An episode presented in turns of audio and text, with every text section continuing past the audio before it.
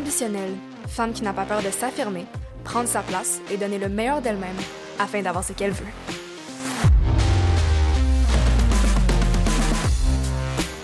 Donc, dans cet épisode, je suis très heureuse de vous présenter Kim Gingras, une artiste maintes fois primée pour sa carrière exceptionnelle en tant que danseuse, chorégraphe, éducatrice, conférencière et personnalité de la télévision.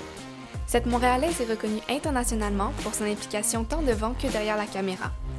Ayant travaillé avec les plus grandes icônes telles que Beyoncé, Jennifer Lopez, Justin Timberlake, Ariana Grande, Dua Lipa, Madonna, et ayant fouillé les scènes les plus prestigieuses du monde telles que la mi-temps du Super Bowl, les Grammys, les MTV Movie Awards, The Voice, Ellen DeGeneres, American Idol, Dancing with the Stars, X Factor ainsi que Coachella, Kim a accumulé une quantité prodigieuse de connaissances et d'expériences au cours de sa longue carrière.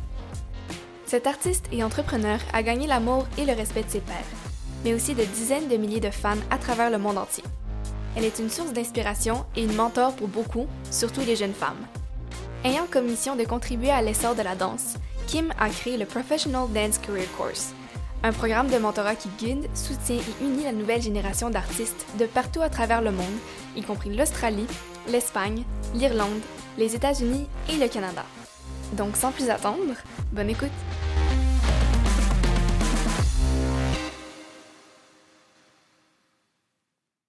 Merci beaucoup d'être avec moi aujourd'hui sur le podcast d'Ambitionnel. Ça me fait vraiment plaisir que tu aies accepté mon invitation. Merci à toi. Puis je voulais savoir, écoute, pour commencer, comment est-ce que tu vas en ce moment? Comment ça va? Oui. Ça va super bien. Écoute, moi, j'en suis en pleine planification de mariage. C'est quelque chose, mais c'est un peu comme l'événementiel. Tu sais, je veux pas en tant que danseuse, chorégraphe, mentor, euh, des événements, j'en ai déjà créé. Fait que c'est, euh, ça ressemble un peu à ça, mais disons, étalé sur quelques jours. Euh, c'est très excitant. Puis je me dis, écoute, ça arrive une fois. On comme du bois. Ça arrive une fois dans une vie. Donc, j'en profite. C'est pas Ah, mal ça qui se passe en ce moment dans ma vie. Puis là, en termes de danse, est-ce que tu continues quand même à danser avec ton mariage ou est-ce que tu as pris euh, un petit break depuis? Ouais, je danse encore. Je danse un peu moins en tant que moi, physiquement, la performeur sur scène, mais du mentorat, je suis en pleine session en ce moment avec mon programme de mentorat euh, de Professional Dance Career Course, ce qui est principalement en ligne, donc ça se fait, ça se fait super bien euh, avec, avec l'horaire que j'ai. Puis de la chorégraphie par-ci par-là, des conférences. Je touche un peu à tout en ce moment, je te dirais, mais pour le prochain mois, le tout se calme un peu. Je, je prends moins de, de- de projets pour pouvoir me concentrer sur le mariage. Ben, c'est très compréhensible. Honnêtement, un mariage, c'est un gros événement aussi. Oui. Ton- par rapport à ton programme, est-ce que tu veux nous en parler un peu? Que- Oui. Qu'est-ce ben que oui. ça, comment ça fonctionne? Ben oui, ça me fait plaisir. Donc moi, tout l'aspect, ça fait des années que j'enseigne, comme prof de danse, mais l'aspect mentor, euh, être là vraiment pour la carrière euh, d'un danseur, d'une danseuse, j'ai parti ça pendant la pandémie. Donc c'est quelque chose que j'avais en tête depuis plusieurs années, mais tu sais. La vie, hein, la vie fait des choses, puis on est occupé, puis on saute d'un projet à l'autre. Puis là, quand tout s'est arrêté, tout- dans, ce temps-là, moi, j'étais à Los Angeles, j'habitais encore là-bas, puis euh, j'avais des spectacles qui s'en, qui s'en venaient, puis là, d'un coup, comme tout le monde, hein, on reçoit le courriel, annulé, cancellé, repoussé. Puis là, je me suis dit, tu sais quoi, que, retournons à Montréal, je vais me sentir mieux, premièrement, plus, plus c'est plus sécuritaire, on sait pas ce qui va se passer, ça va être combien de temps que ça va, que tout va être fermé comme ça. Fait que mon chum et moi, on est partis en van, on a, conduit jusqu'à Montréal, on a revient à la maison. Puis là, ben c'est ça, tu te retrouves à Montréal, il n'y a plus grand-chose qui se passe. Puis je me suis dit, c'est le moment pour partir, euh, me monter mon site Internet. Puis aussi apprendre, je me suis appris comme à tout faire parce que j'avais le temps, tu sais. Fait que là, monter mon site Internet, puis monter un programme de mentorat qui se faisait semi en ligne, semi en personne, euh, que- qui s'appelait l'expérience Kim Gingras parce que c'était vraiment moi qui partage mon expérience. Puis après ça, ça, ça s'est transformé en ce que c'est aujourd'hui PDCC, Professional Dance Career Course. Puis bref, on danse pas physiquement. Euh, c'est vraiment un programme, un cours en ligne où je passe à travers tout ce, que- ce qui englobe un- un- une carrière en danse. On parle du branding, du networking, euh, les auditions, la représentation. As-tu besoin d'une agence? En as-tu pas besoin? Ton portfolio ressemble à quoi? Euh, comment dealer avec le, rejet? Euh, comment développer sa confiance en soi? Les finances, c'est un gros, un gros sujet aussi pour t'assurer d'être sécuritaire côté finances, côté assurance. C'est ton corps, c'est ton outil. Bref, tu sais, je veux dire, la liste continue. C'est des questions que je recevais souvent euh, à travers les années. Kim, comment, que, comment je fais pour telle affaire? Kim, qu'est-ce que tu me suggères? Puis je me suis dit, bon, les réponses sont pas vraiment disponibles en ce moment, clairement, parce qu'on me le demande, on me le demande beaucoup. Je vais partir mon programme pour pouvoir aider euh, des danseurs de partout à travers le monde. Ben, c'est super inspirant, puis justement, t'en parles, et c'est ça que je me dis, parce que quand on pense aux artistes, Mhm. c'est rare que, tu à l'université, il n'y a aucun cours. C'est un artiste, c'est vraiment par rapport à ton art, mais on t'apprend pas nécessairement les, les autres trucs qui sont nécessaires à la vie, comme justement, comme tu dis, les impôts, les assurances, Ouais. comment est-ce que ça fonctionne pour ton portfolio d'artiste. Exactement. Tu t'es danseur, c'est le fun, ça commence d'habitude d'une passion, d'un feu à l'intérieur de nous que, waouh, moi j'adore danser, est-ce que ça peut être une carrière super, mais il faut pas oublier qu'on est travailleur autonome, on est notre propre business. Puis il y a ce côté-là que j'ai naturellement, je pense, quand même assez compris rapidement. Euh, C'était peut-être les influences dans, dans, dans, dans ma vie. Ma mère qui est super indépendante, qui, qui travaillait trois jobs, qui était là pour nous, Wow. toutes nous, nous soutenir, nous donner de- tout euh, l'amour et l'encouragement. Euh, fait que de, de me dire, OK, moi, comment je fais pour être indépendante dans ce que je fais, puis quand même faire de l'argent, vivre de ça, euh, m'arranger pour être bien organisée. Donc, c'est un peu mon vécu que je partage.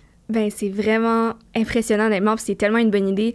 Puis justement, je sais que tu fais partie aussi de l'École nationale de danse du Canada. Oui, oui, je suis sous conseil administratif, puis aussi ça. ambassadrice. Puis est-ce que t'as un, si je peux dire, comme un merge avec l'École nationale du Canada? Est-ce que... Je viens de, de temps en temps, je viens enseigner, euh, tu sais, vraiment des ateliers un peu euh, des stand-alone, comme on peut dire. Là, tu sais, c'est pas un curriculum où je suis là pendant des semaines pour l'instant. Ça, ça pourrait peut-être changer dans le futur, mais pour l'instant, je vais rentrer justement, je vais parler de, de, de euh, marque de commerce, euh, le branding, euh, quoi faire avec les réseaux sociaux. Tu sais, veux, veux pas, en tant que danseur, la page Instagram, c'est plus juste une façon de socialiser avec les gens. Ça devient ton résumé, ton CV digital.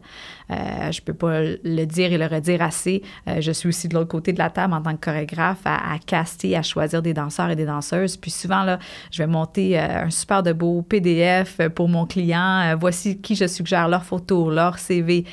Puis ils vont me revenir. Super, c'est intéressant, mais je peux savoir leur, euh, euh, leur nom Instagram? Je veux voir leur page. Ouais. On est vraiment rendu là en ce moment en 2023. Donc, euh, donc euh, je rentre au NDC pour leur parler de ça principalement pour l'instant.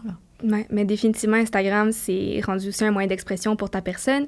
Puis en tant que tel, je trouve que c'est une manière d'exprimer ta personnalité aussi. Mhm. Donc c'est normal que les gens veuillent savoir des fois qu'est-ce que tu projettes, quel genre de personnalité, même si c'est pas tout. Ouais, On s'entend de nos jours, c'est rendu quand même assez important d'avoir une présence sur les réseaux sociaux ouais. pour se faire connaître, surtout dans le milieu de la danse ou des arts ou peu importe. Oui, exactement. Puis aussi, tu sais, je pense, euh, il y a beaucoup de nos projets en tant que danseurs qui sont à court terme. Tu sais, c'est très rapide, c'est un deux jours, trois jours, mais des fois, quand on parle de, de spectacle, de comédie musicale, d'être faire partie d'une compagnie, de partir en tournée pendant des mois, tu veux, oui, une bonne danseuse, mais aussi quelqu'un avec qui tu vas bien t'entendre, qui va faire Mhm. partie de ta famille, là, ton une extension de toi. Donc, c'est à ce moment-là que ça devient intéressant de venir voir sur les réseaux sociaux. Veux, veux pas, tu sais, je, je fais juste dire la vérité de ce que j'entends, de ce que je vois. Les gens veulent voir, OK, moi, je vais-tu bien m'entendre avec elle? Je la veux-tu autour de moi? Euh, Es-tu assez responsable et, mature et indépendante euh, pour faire partie, de l'extension de l'artiste en particulier? Ou est-ce qu'elle va trop faire le party puis euh, peut-être être irresponsable? Tu il y a ces, petits, euh, petits points-là à, venir voir et rechercher là, quand on vient voir sur, sur une page Instagram. Ben c'est sûr, puis en même temps, c'est triste à dire en tant que tel, mais il faut toujours faire attention aussi à ce qu'on met Mhm. sur les réseaux parce que ça a tellement un impact grand. Tu sais, des fois, tu pourrais poster une story que tu penses qu'il n'y a aucun impact, mais quelqu'un va la regarder, puis malheureusement, ça va faire en sorte que tu peux perdre un contrat. Ouais, à cause de exactement. ça. Puis, tu sais, en même temps, je dis à personne de se dénaturer. C'était du genre à vouloir ça. faire le party, cool, assume-le, tu sais. Puis là, sache qu'il y a peut-être certains chorégraphes qui vont moins vouloir travailler avec toi, puis d'autres qui vont vouloir parce qu'eux, c'est leur genre, puis ils te veulent dans leur équipe. Donc, euh, c'est vraiment juste de, de savoir que tous les yeux sont sur toi, sur ta page Exact. digitale, ton CV digital sur Instagram. L'important, c'est de l'assumer, en fait. Ouais, exactement. D'être authentique Ouais. tout en assumant qu'est-ce que tu veux aussi. Puis les gens qui sont faits pour être avec toi vont être avec toi tant Ouais. que tu restes authentique. Exactement. Puis, tu as mentionné tantôt justement que ta mère était très indépendante, qu'elle avait trois emplois. C'est absolument admirable. Mm. Est-ce que tu étais enfant unique euh, chez toi ou tu avais des frères et sœurs? On est, on est quatre. Donc, Wow. euh, mais on a tout un 5-6 ans qui nous séparent une après l'autre. Donc, euh, graduellement, là, c'est passé de 1, 2, 3 à 4. Euh, moi et ma plus jeune sœur, on a 10 ans de différence. Quand même. Les trois premières, on a le même père. Donc, c'était le même mariage. Puis après, c'est un deuxième mariage. Puis oui, c'est ça. pendant- dans les premières années, ma mère est tombée enceinte très jeune. Puis ça a été, ça a été difficile. Dans ce temps-là, tu sais, euh, la mentalité, la, la génération, c'est- tu sais, on était ailleurs dans la société, puis c'est aucune question. Tu, tu te maries, euh, voici tes enfants, c'est ta priorité. Puis là, c'est assez de jongler ça, tu sais, veux, veux pas. Donc, c'était quand même euh, quelque chose pour ma mère de ce que je comprends. Puis euh, j'ai toujours eu un peu, justement, ben, ce, ce, modèle-là de tout est possible, c'est même si des fois, ma mère, c'est pas une, femme de problème, c'est une femme de solution. Mm-hmm. Ben, on va trouver une solution. Il se passe telle affaire, parfait. Qu'est-ce qu'on peut faire? On brainstorm, on pense à telle chose. Donc, euh, donc c'est vraiment, euh, c'est vraiment le fun de pouvoir l'avoir dans ma vie, qui m'a toujours encouragée, puis qui, qui est ce genre de modèle-là de, de penser solution. Ben oui, ben, honnêtement, il en faut dans la vie des femmes mm-hmm. comme ça qui nous inspirent parce que, tu sais, souvent dans la société, on va avoir des modèles de réussite qui sont plus masculins. Mm-hmm. Puis c'est pour ça, dans les dernières années aussi, qu'en tant que femme, on, veut briser les plafonds de verre, on veut aller plus loin. Puis ça commence à changer parce qu'il y a des discussions qui se font, puis il faut intégrer les hommes là-dedans aussi. Mm-hmm. Mais il faut des modèles féminins pour inspirer les femmes à se dire, moi aussi, je peux faire ça. Ouais. si j'avoir réussir, ça veut dire que moi aussi, c'est possible pour moi. Ouais. souvent, je vois des personnes se comparer à ces personnes-là, puis d'être comme, ah oh non, mais sais, elle, elle a eu quelque chose qui a fait en sorte que ça a été possible, puis moi, j'ai pas cette chose-là. Mm. Mais c'est pas du tout ça. C'est que la manière dont tu vas voir les choses et les actions que tu vas prendre vont t'amener à un certain point. Mais personne n'a la même histoire non plus. Mais non. Puis personne n'a le même parcours, donc c'est impossible de se comparer. Ouais. Puis si c'est possible pour l'une, c'est possible pour toi aussi. Absolument. C'est ce que j'aime partager aussi. Euh, tu, tu dit, c'est en plein ça. Je pense à, on va dire, euh, en tournée avec Beyoncé, qui était vraiment ma numéro un, avec qui je ben voulais travailler. On était euh, neuf filles, onze filles, tout dépendant de, de, la tournée et tout, mais je regarde à droite et à gauche, je regarde mes, mes amis, les danseuses avec qui je suis, puis on est vraiment des femmes qui viennent de, de, de, de lieux, de, de, pays, de cultures, de, de, styles de danse différents, de studios différents. Puis c'est ça la beauté de la chose. C'est, c'est pas, ah, tu dois faire exactement ce que j'ai fait pour te rendre habillante. Non, non, non. Il y a, il y a, il y a plein d'outils que je vais te partager, mais chacun on son, a son chemin. Puis je pense que c'est, c'est ça la beauté de la chose. C'est suis, suis ta flèche. Exact. Puis suivre son intuition aussi. Est-ce que toi, tu as commencé dans le monde? Ben, en fait, je vais te poser la question. On sait que tu as commencé dans le monde de la danse à 15 ans. Ouais. Mais est-ce qu'il y a quelque chose qui t'a donné la piqûre? Est-ce qu'il y avait des gens dans ta famille qui étaient là-dedans? Ouais, euh, ouais, ouais. Moi, euh, j'ai, des photos, la vidéo de. Je suis toute jeune. J'ai peut-être, euh, je sais pas, 4 ans, puis je danse le cha-cha avec mon arrière-grand-père. oh, ouais, c'est ça. D'un party de famille, il y avait du rock and roll, du cha-cha. tu sais, ça dansait beaucoup des danses sociales. Mes grands-parents ont fait de la danse sociale. Pour le fun, je pense qu'ils n'ont jamais compétitionné. Ma mère, même chose, aime danser c'est naturel pour elle. Puis, ben moi, ça a été ma sœur, euh, celle juste en dessous de moi, Marie-Ève, qui a commencé un cours de danse pendant que moi, j'ai commencé plus de la gymnastique, puis un petit peu de danse sociale. Elle, elle faisait un danse, euh, une classe euh, de, de ce qu'on appellerait la, la, danse commerciale maintenant, ce qu'on voit dans les vidéoclips pop dès qu'elle a commencé quelques mois plus tard, je me suis dit, oh mon Dieu, c'est ça que je veux faire, là, c'est ça. Puis euh, ben, je l'ai suivi, puis euh, j'ai auditionné pour faire partie d'une troupe. Puis euh, c'est comme ça que ça a commencé. Mais oui, ça a toujours été dans ma famille. Même avant de prendre des cours de danse à 15 ans, avec mes voisines, on montait des numéros. je me rappelle plugger ma radio dans les, tu sais, les stationnements publics qui avaient comme des poteaux avec des, des plugs, tu sais. Je, je pluguais ma petite radio, là, je m'apprenais le Achy Breaky Dance, tu sais. ça part de même. Donc, ça a toujours été pas mal présent Là, c'était juste une question euh, de finances, dans le fond. Rendu, euh, rendu plus tard, en, tant qu'ado, ma mère était comme Go, vous voulez faire quoi? C'est possible. C'est tellement le fun d'avoir des parents qui te supportent comme ça parce que dans la vie, il y a tellement de parents que je connais qui veulent que leurs enfants soient avocats, médecins, qui poussent un peu. Puis des fois, tu sais, as l'impression que c'est les rêves des parents mm-hmm. qui n'ont pas nécessairement pu avoir, puis après ça, ils projettent ça sur leurs enfants. Mais c'est pas nécessairement ce que les enfants veulent faire. Il y en a qui veulent se lancer dans la musique, il y en a qui veulent se lancer dans la danse. Je trouve ça vraiment bien que ta mère, dès ton jeune âge, puis en tant qu'ado aussi, t'es poussée dans cette voie-là. Parce que 15 ans, quand même, c'est dans le monde du sport en général, c'est un peu plus vieux. C'est ça, exactement. Comment tu as vécu ça en termes de.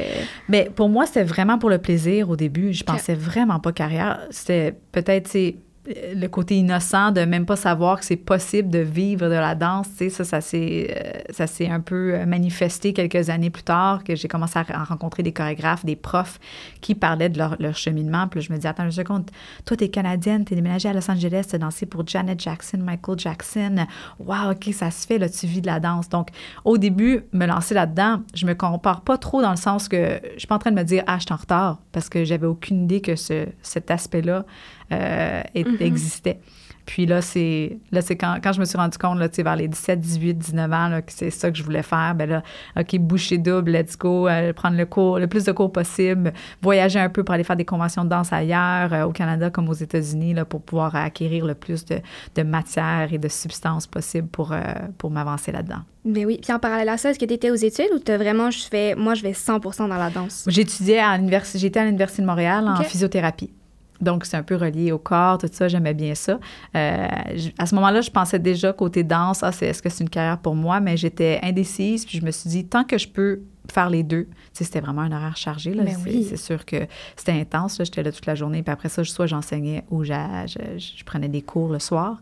Mais euh, tant que les deux me plaisaient, puis c'était possible, j'allais le faire. Puis c'est à mi-chemin de, mon bac que là, mes amis avec qui je dansais ont commencé à faire des auditions pendant la journée. Puis là, à booker des jobs, puis des comédies musicales ici au Québec, puis des shows de télé. Puis moi, je pouvais pas parce que je pouvais pas me rendre à l'audition. J'étais en cours. Euh, puis c'est là que je me suis dit, OK, Kim, faut tu, faut que tu prennes une décision parce que ça commence à te briser le cœur. Puis pour revenir à ma mère, qui est magnifique, puis elle dit, ben oui, absolument, lance-toi, moi, je, suis là pour te supporter. Tu sais, il n'y a jamais eu de jugement. Ma mère, mes soeurs, toute ma famille, tu sais, ça a toujours été, ben oui, on est là, puis c'est mes number one fans là, qui sont là, tous mes shows, mes spectacles. Donc, euh, c'est vraiment ça, je sais, j'ai tellement de gratitude. C'est pas la même, la même histoire pour tout le monde de se faire encourager par sa famille, mais c'est ça, ça m'a permis de de quitter l'université puis de me dire je me lance à 100% puis euh, je le regrette pas. ben, j'espère parce que vu la carrière que tu as eue, c'est absolument impressionnant aussi. Là. Merci. Pour une femme qui a commencé à 15 ans, surtout, on dit souvent quand tu es, quand es jeune ou tu vas aller dans n'importe quel sport, si tu commences pas, admettons, lorsque tu es en bas de 10 ans, ouais. ben, tu n'iras jamais très loin ouais, dans le sport. Ça. Ouais. Mais toi, tu as un exemple qui nous dit encore que c'est possible d'aller dans un sport, surtout la danse. Parce que je suis d'accord que c'est pas tous les sports que tu peux commencer à 15 ans puis te rendre aussi loin, du moins, mm-hmm. parce qu'il y a quand même beaucoup, beaucoup d'entraînement derrière et ça prend beaucoup de discipline, beaucoup de dédication pour se rendre loin. Mm-hmm. Ça, tu l'avais aussi. Puis tu parles justement du support que tu as eu, de la chance que tu as eu de ta famille qui t'encourage dans tout ce que tu fais. Puis ça me touche tellement honnêtement parce que moi, quand j'étais jeune au départ, lorsque j'étais petite, j'étais passionnée par la musique. Je faisais du piano, j'avais de la guitare, ah j'adorais le chant. Et quand j'étais jeune, j'étais persuadée que j'allais devenir chanteuse. Ah! Avec le temps, ça a quand même changé. J'ai encore cette passion-là pour la musique. Je veux dire, pour moi, c'est ma vie. J'en écoute tous les jours. Si je peux en écouter tout le temps, je le ferai. Tous les styles de musique, je trouve ça tellement inspirant, voir des choses différentes aussi. Mais je sais que mes parents aussi m'auraient supporté dans peu importe ce que j'aurais choisi. Mm-hmm. C'est sûr qu'en tant que tel, par contre, ils voulaient que j'aille à l'université. Ça, c'est certain. Puis en tant que tel, vu qu'ils ont tellement investi dans mon éducation aussi, ben c'était certain que je voulais aller à l'université puis j'adorais apprendre. C'était tough, des fois, parce que j'avais pas toujours envie. mais je l'ai fait. J'ai fini mes études au HEC. Puis c'est fini. C'était vraiment le fun. Mais Félicitations. Merci. c'est ça, c'était en avril dernier. Là, justement, j'ai décidé vraiment plus de me concentrer sur mon podcast. Puis mes parents aussi sont 100% derrière moi. Hmm. C'est mes plus grands euh, supporters, si je peux dire. mon père a été le premier à... Quand j'ai dit que je voulais débuter mon podcast, en fait, euh, au départ, je voulais de l'équipement. Puis il m'a dit, OK, mais tu loues ton équipement combien à chaque fois? J'ai dit, je pense que c'était autour de 70 Là, mon père était comme, OK, tu comptes faire combien d'entrevues? Là, j'étais comme, ben, cette saison-ci, j'en ai 5-6. Puis il est comme, OK, mais c'est quoi le matériel que tu utilises? Fait qu'il est allé voir en ligne, il est allé voir les prix. Ah. Puis il était comme, ben, ça va être plus rentable si je te l'achète en tant que tel. Donc, paie-moi sur 12 mois. Puis au moins, tu vas avoir l'investissement, puis tu vas avoir ton propre matériel, tu n'auras pas besoin de tout le temps les louer. Ben fait que juste le fait que, comme j'ai eu ce support-là, j'étais j'avais tellement de gratitude, comme tu le dis. Ah ouais. Puis c'est ça qui me pousse aussi à me donner tellement dans mes projets parce que je veux que ça fonctionne. Parce qu'il y a aussi des gens derrière moi qui m'encouragent, qui croient en moi. Ben oui, tellement. ça fait toute la différence, ça. Go, papa. Puis tu sais, pour ceux qui nous écoutent, qui n'ont peut-être pas ça nécessairement avec leur famille ou leurs proches, tu sais, moi j'encourage toujours les gens, trouve, fais-la ta famille. Exactement. si c'est pas eux, est-ce que c'est une mentor, est-ce que c'est une amie, est-ce que c'est je sais pas, ton ancienne gardienne, une professeure à l'école, mais tu sais, mm-hmm. de venir chercher ce support-là, c'est tellement important de s'entourer de bons gens qui, qui, te, qui te relèvent quand tu tombes, qui croient en toi, qui te rappellent à quel point tu es, merveilleuse quand tu l'oublies. Euh, c'est ça. Ça fait toute la différence. Avoir le support system, justement, qui t'encourage. C'est ça, comme tu dis, ça peut vraiment être n'importe qui. Ça peut être ton ami. Mm. Ça peut être, euh, si c'est pas ta famille en tant que telle, tu la crées ta famille à un moment Tu rencontres ben des personnes qui sont incroyables, puis toutes les personnes que tu rencontres forgent ton parcours en quelque part. Ouais. Donc, à la fin, tu peux décider si tu veux les garder ou tu veux pas les garder. Parce que, comme j'aime beaucoup le dire aussi, tu es la moyenne des cinq personnes avec qui tu passes le plus de temps dans ta vie. Donc, choisis-les bien. Oui, absolument. Ah, c'est important, ça. C'est un, exercice qu'on fait dans mon programme. Ah oui? Oui. Nomme-moi, vas-y, pas les cinq, tes cinq amis préférés. Ouais. Avec qui tu passes le plus de temps, là, physiquement, 24 euh, mm-hmm. heures sur 24. Puis, euh, c'est se poser des questions sur, tu sais, euh, qu'est-ce que tu amènes à la relation, Mhm. qu'est-ce que cette personne-là amène à la relation? Puis après ça, comment vous passez votre temps? Ça, c'est intéressant aussi à se demander, tu sais, si tu finis par réaliser, ah oui, je l'aime, ma meilleure amie, mais tout ce qu'on fait, c'est on parle dans le dos d'autres mondes, ou on chiale, ou on n'est pas content, ou tu sais, là, tout d'un coup, tu vois, ah, c'est peut-être un peu plus négatif. Ouais. C'est ce que je pourrais m'entourer de quelqu'un qui, qui parle euh, d'idées et non de personnes, tu sais. Mhm. Ben, Ouais. c'est ça. Puis moi, toutes mes amies aujourd'hui, littéralement, mes amies, je les adore du plus profond de mon cœur. Je sais que c'est des personnes avec qui on a des discussions qui sont riches. Mhm. C'est, on se motive les unes les autres. Ouais. Quand on sort d'une conversation, chaque fois qu'on se voit, on est comme Ah, je suis tellement motivée à aller faire tel projet ou cette idée-là que tu m'as dite m'a tellement poussée à faire le move que j'avais peur de faire. Ah, c'est un cadeau, Ah, ça. tellement, Ah, là. ouais. J'ai fait beaucoup de travail là-dessus aussi, ça n'a pas toujours été le cas. Mais une fois que tu es capable de mettre tes limites et Ouais. que tu réalises comment certaines personnes t'influencent pour le meilleur ou pour le pire, Ouais, après ça, tu peux faire le choix de les garder ou t'en aller dans une autre direction. absolument. Mm. Ouais. Puis ça me fait penser aussi, justement, tu parlais des, des gens qui t'ont supporté, de ta famille, qui, qui ont toujours été là pour toi. Mais est-ce que dans le monde de la danse, il y a quelqu'un qui a été cette personne-là qui t'a encouragé puis qui t'a un peu, justement, donné du mentorat par rapport à ce milieu-là?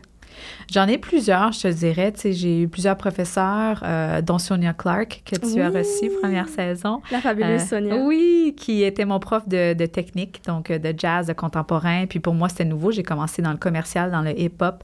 Euh, très rapidement, se sont installées des insécurités. J'ai, j'ai pas des beaux pieds pointés, je suis pas flexible, je suis pas capable de kicker ma jambe jusqu'à ma tête comme plein de danseurs. Tu sais, est-ce qu'il me manque de quoi?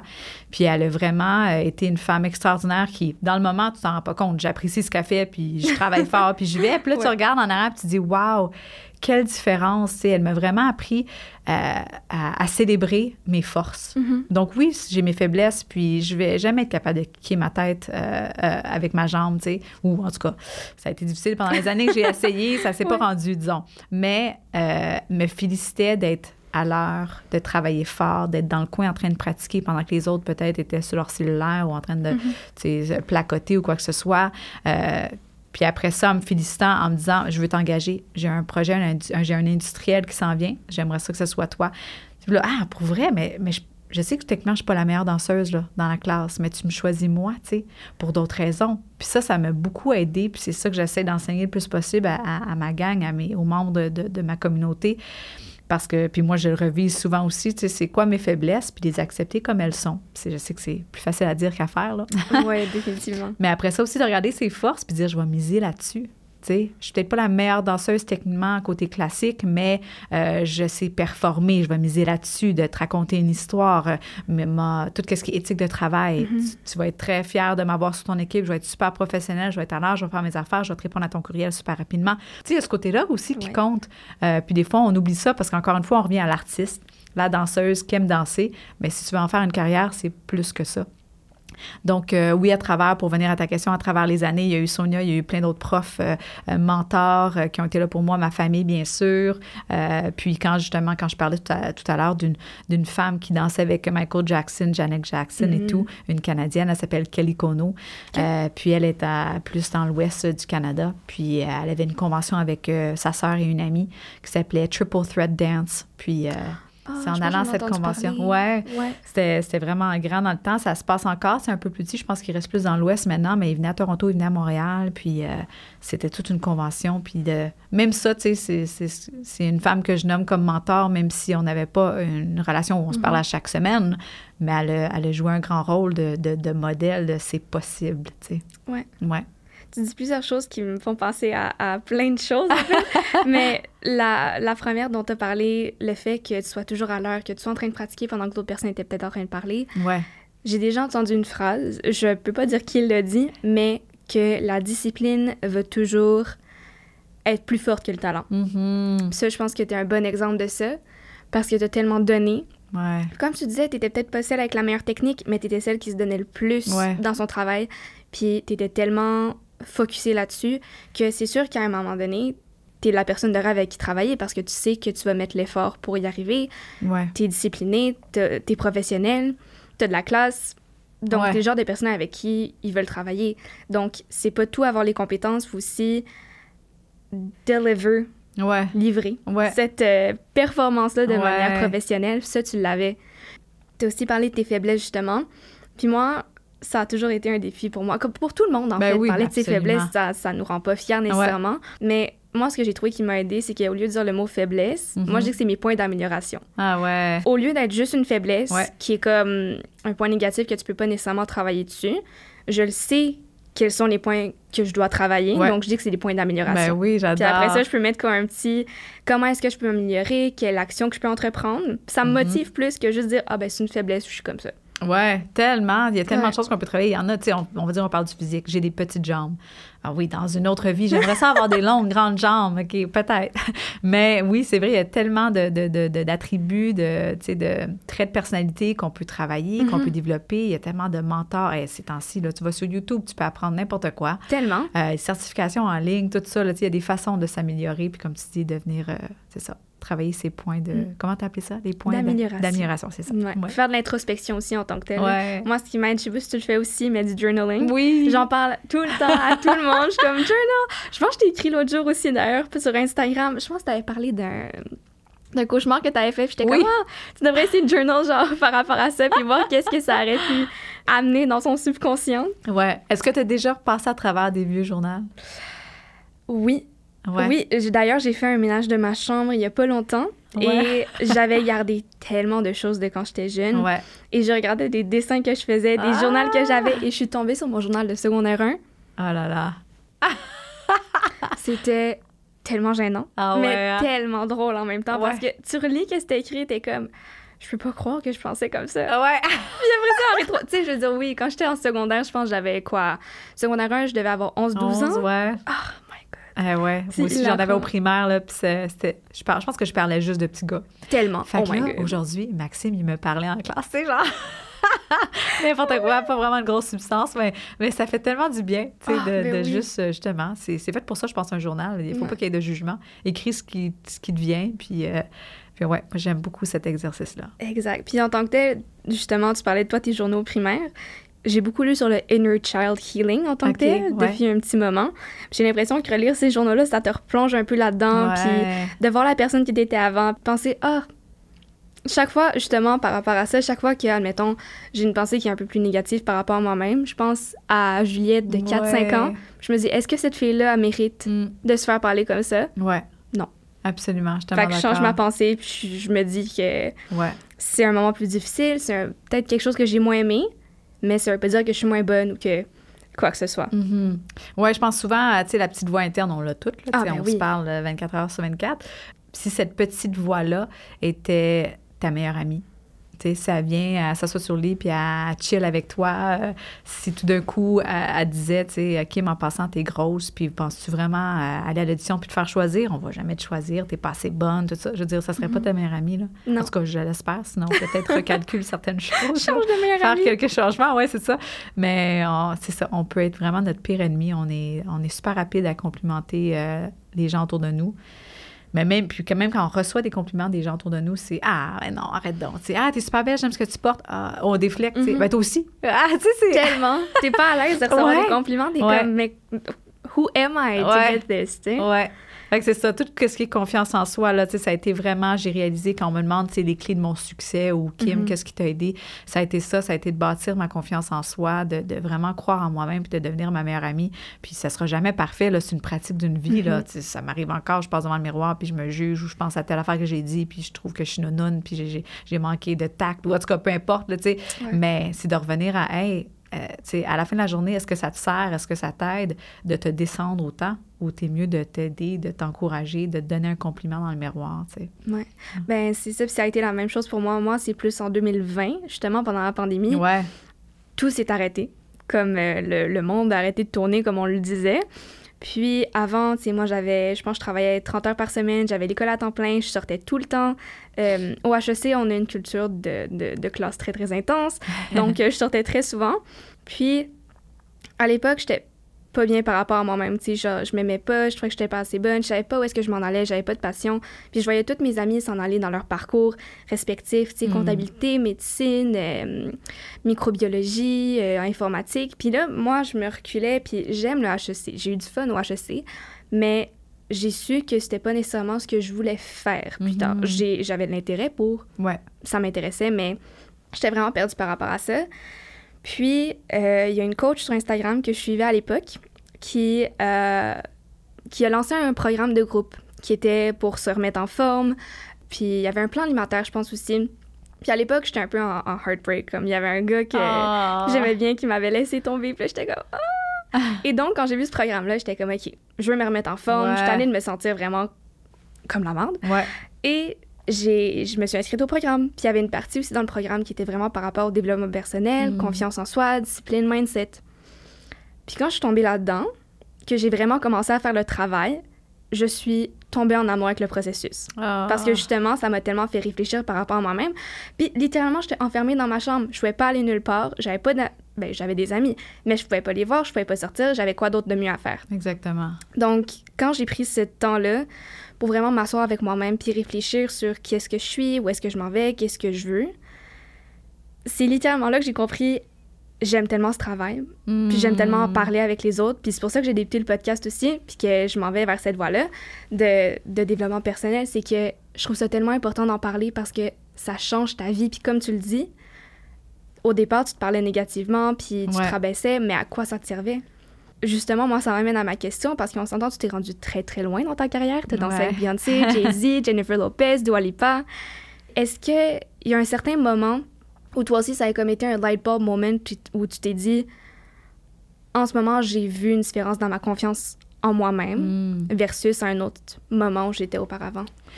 Je pense que ça vient en vague. Euh, Mhm. Je pourrais pas dire d'un. Puis ça serait peut-être là que ce serait intéressant que je retourne dans mes journaux, voir s'il n'y a pas un moment qui a été écrit. Euh, mais, euh, mais en général, tu sais, c'est. Je pense que c'est l'environnement dans lequel je suis, c'est la nouvelle expérience, c'est sortir de sa zone de confort. Tu sais, puis on dirait qu'à chaque fois que je montais un nouvel étage, euh, que je, je me rendais ailleurs, euh, on dirait que tu reviens un peu à est-ce que, tu sais, un peu le Ça syndrome de l'imposteur, est-ce que, c'est ça, ça fait peur, est-ce que j'ai j'ai rapport ici, j'ai-tu ma place, tout ça. Donc, c'est sûr que, au, je te dirais, quand je suis déménagée à- aux États-Unis, à Los Angeles, en 2011, là, ça a été vraiment quand même un gros coup, là, tu sais, la, la différence entre ici, mon cocon, Montréal, ça va Ben bien. oui. L'aspect d'auditionner est pas super... euh, euh, présent ici à Montréal. On essaye tranquillement pas vite, euh, plusieurs chorégraphes, de changer ça un peu puis d'avoir le plus d'auditions possible parce qu'on veut laisser la chance à, à- à tout le monde de, de- de se présenter. Mais c'était beaucoup du euh, direct booking, comme on dit. Donc, tu te fais appeler par la chorégraphe. Kim, t'es disponible cette semaine? Parfait, t'embarques sur tel projet. Fait que t'avais moins à te prouver, entre guillemets dans le sens que on te faisait confiance, on te connaissait, puis t'embarquais sur un nouveau projet. Je déménage à Los Angeles, puis c'est audition après audition, casting après casting, soumission après soumission. Tu es toujours en train de- de- d'essayer de te prouver. C'est très intense. les premières auditions, je me rappelle, ça me, j'étais sous le choc. Là. On, était, on était 600, 700, 800 filles, là, puis on cherche voyons deux et on cherche quatre. C'est toute une autre game. On est ailleurs. tu sais. Fait que là, c'est là que ça a vraiment, euh, tu sais, tout ce qui est confiance en soi, euh, être son pire ennemi, c'est sûr que tu retombes, on dirait, dans, dans l'ancienne Kim, de, de Ouais. juger, puis de, ah, qu'est-ce que tu fais là, puis voyons donc. Mais, tu sais, ça n'a jamais été un, OK, ben écoute, euh, je, je lance euh, ma serviette à terre, puis c'est fini, puis euh, je, je retourne, je déménage à Montréal. Il y avait quand même toujours en dedans de moi le, non, non, persévère, t'es capable, il faut que tu reviennes en- encore plus en force. Tu sais, Kim commence à, à nommer sur papier ce que t'aimes de toi, puis à te donner ces compliments-là, puis à se créer des affirmations, comme on Ouais. peut dire, des mantras. Euh, tu sais, je suis quand même assez euh, big là-dedans, là, de- de- d'encourager tout ce qui est affirmation. Euh, fait que, tu sais, je te dirais pas qu'il y avait un moment spécifique, mais c'est vraiment venu être renforcé par, par euh, mon déménagement à Los Angeles parce que là, l'environnement était complètement différent. Je veux pas, j'ai 25, 26 ans, puis je recommence à zéro en tant que Mhm. réputation.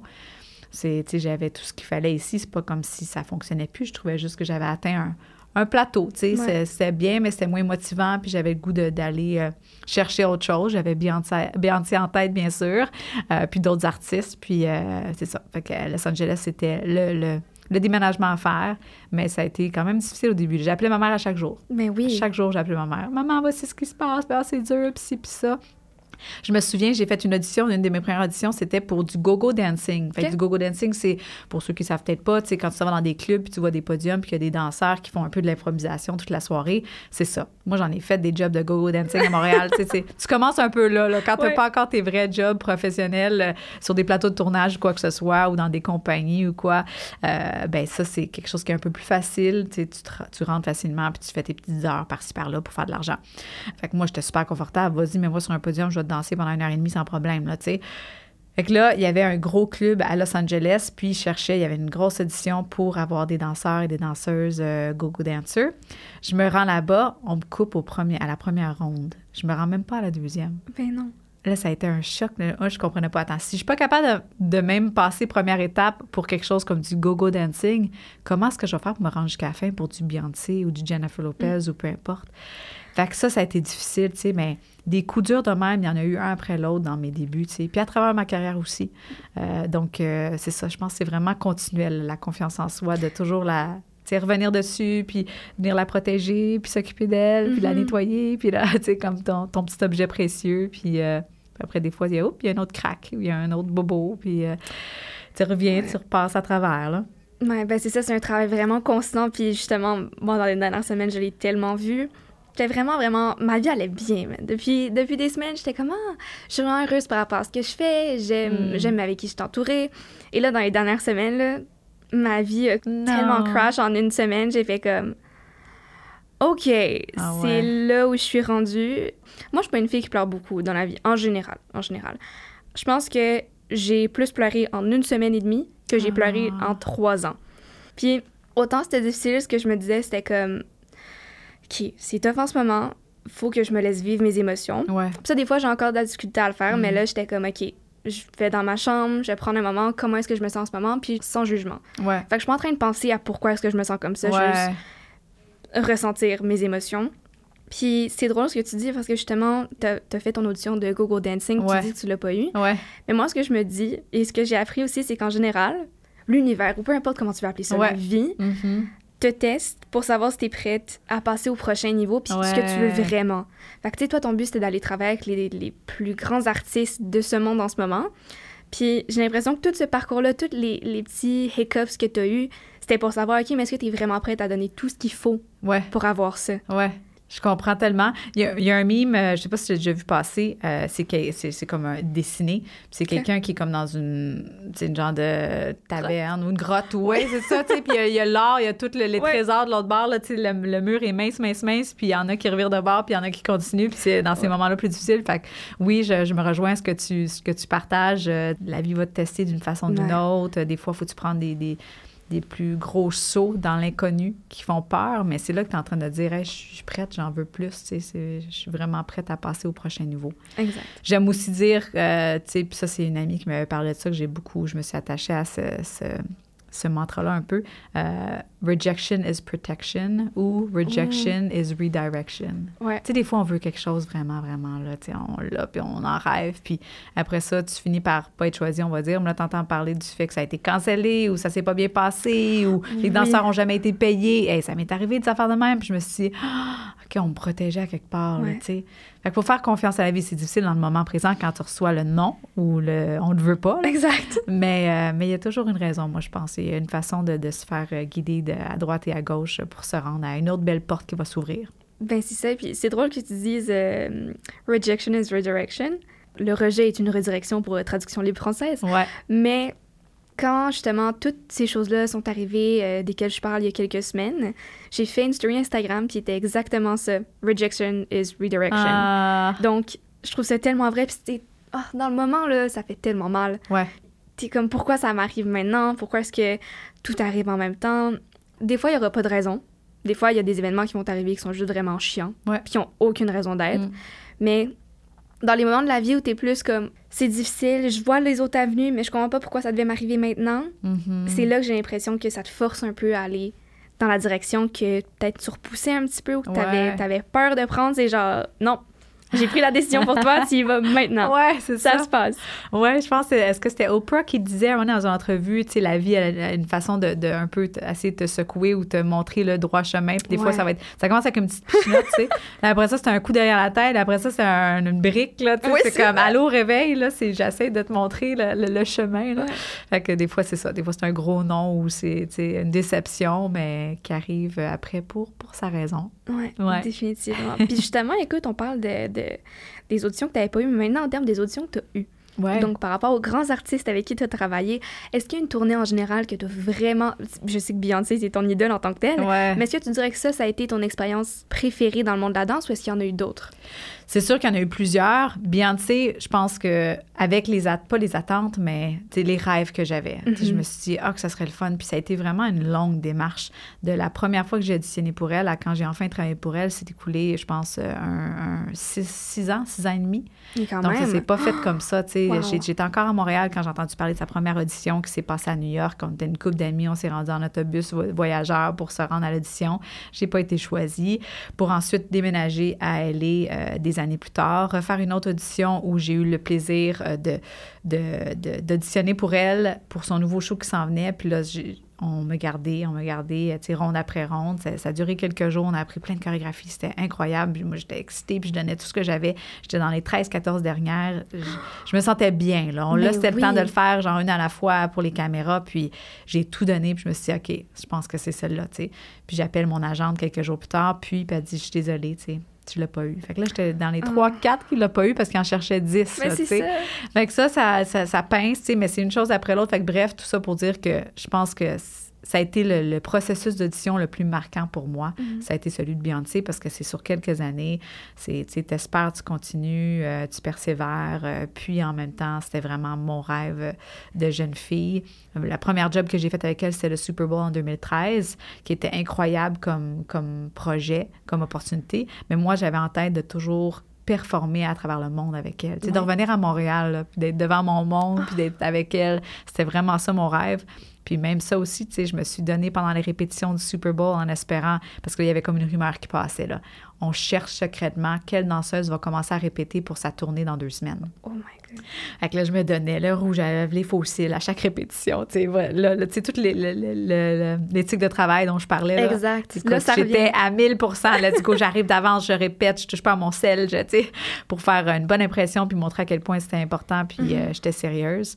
Puis, euh, ben, c'est ça, et après, après Super Bowl, ça s'est super bien passé. On retourne tout, ça c'était en Nouvelle-Orléans, fait qu'on retourne à Los Angeles.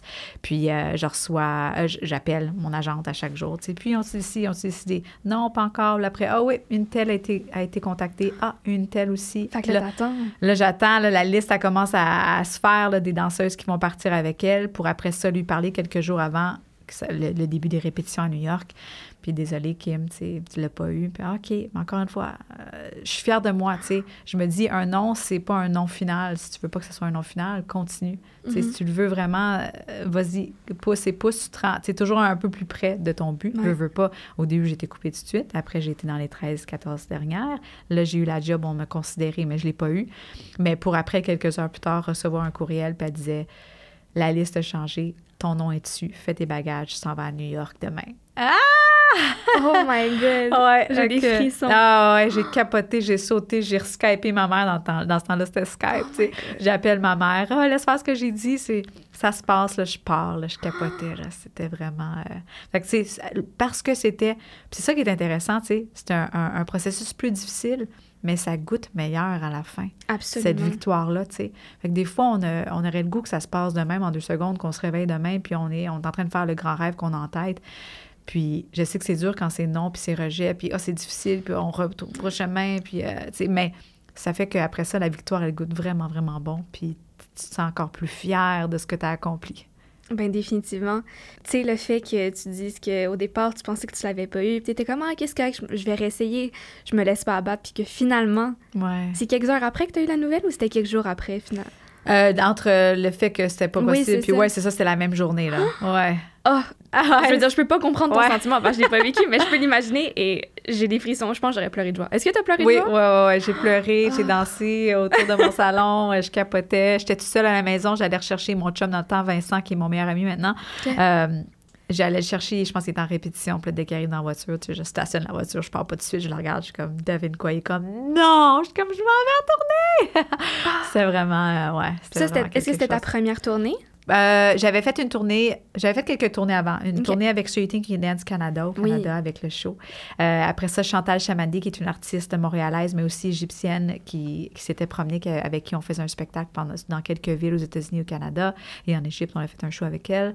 Après ça, il y avait Nicole Scherzinger, qui, Oui, euh, oui. qui était dans les Pussycat Dolls, Mhm. avec qui ça aussi, ça a été, je te dirais, mon moment genre de I made it là, à Los Angeles. C'est quand j'ai décidé de me, me- me présenter à l'audition, même si je n'avais pas été officiellement invitée par l'agence et tout. Euh, je me suis dit, je, je m'essaye. Puis c'est un vidéoclip que j'ai booké qui s'est transformé en, en ma première performance à Ellen DeGeneres, à So You Think You Can Dance US, Ah, euh, ben oui. à American Idol parce qu'elle a performé son single. Puis après, on est parti en tournée en Europe. Mais Beyoncé, c'était ma première tournée mondiale, tu sais, de vraiment autant de dates. Je pense qu'on a fait la première année, euh, tu sais, 187 shows. tu te promènes un peu partout, puis tu sais, ça a vraiment été le- Ben, la grosse affaire. Puis revenir, comme je mentionnais, revenir à, Los- à Montréal, au Centre Bell. Ah, ça devait être incroyable. Devant ma famille, mes amis, mes profs, Sonia, tu sais, tout, mon monde qui, qui, qui était là pour moi, puis de me dire, aïe, aïe. Puis en plus, pour Beyoncé, c'est Ouais. pas n'importe qui. Ouais, c'est ça. C'est l'une des plus grandes icônes de la musique euh, Ouais. d'aujourd'hui. Ouais, je sais, peut-être pas pour tout le monde, mais moi, je veux dire, j'ai grandi en écoutant Destiny's Child. Oui. Puis, tu sais, c'était vraiment, c'était la musique pop qui fait Mhm. bouger, elle a plein de chorégraphies, elle est super woman empowerment. C'est ce genre de Vraiment. femmes qui, qui te demandent, euh, tu sais, Kim, euh, ben, tout dépendant des spectacles, des fois, il y en- il y, en a qu'on est plus uniforme, on tu sais, toutes le- les mêmes cheveux, la même façon, tout ça. Mais pour la tournée, je me rappelle, c'était un peu à notre façon, on y va comme on se sent. Puis elle avait dit, tu sais, Kim, tu te sens belle comment? Les cheveux attachés, les cheveux lousses? OK, fais ça. Tu sais, vraiment, elle, elle célèbre chaque femme autour d'elle, tu sais, puis c'est vraiment un cadeau de pouvoir travailler pour elle. Mais c'est ça. Puis surtout, j'ai l'impression que dans le monde de la danse, c'est un milieu qui est quand même assez très, qui est très rigide Ouais, lorsque tu vas ouais. en tournée. Puis le fait d'avoir cette liberté-là, ça a dû tellement être libérateur, si je peux dire, en tant que telle, en tant que danseuse. Ouais. Ça te permet de t'exprimer aussi, pas Exactement. simplement par ta danse, la chorégraphie que tu apprends et l'artiste pour qui tu danses, mais bien par toi-même aussi. Ouais, ouais. Puis tu sais, c'est sûr que c'est un détail. On parle de cheveux, on parle de maquillage, tu sais. Puis je serais prête à faire peu importe le look qui est. là, ça fait partie de, de, de notre job. Ben oui. Mais c'est c'est le message derrière ça que je me sens pas juste comme un numéro où mes danseurs, je connais pas leur nom, tu sais. C'est c'est- fun de savoir, OK, tu sais, je, je comprends qu'on va peut-être pas se voir souvent. C'est une grosse machine. T'as tes choses, t'as ta famille, t'as ton mari.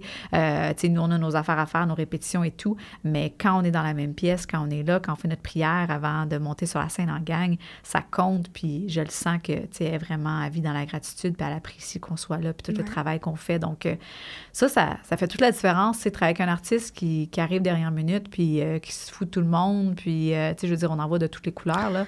Ouais.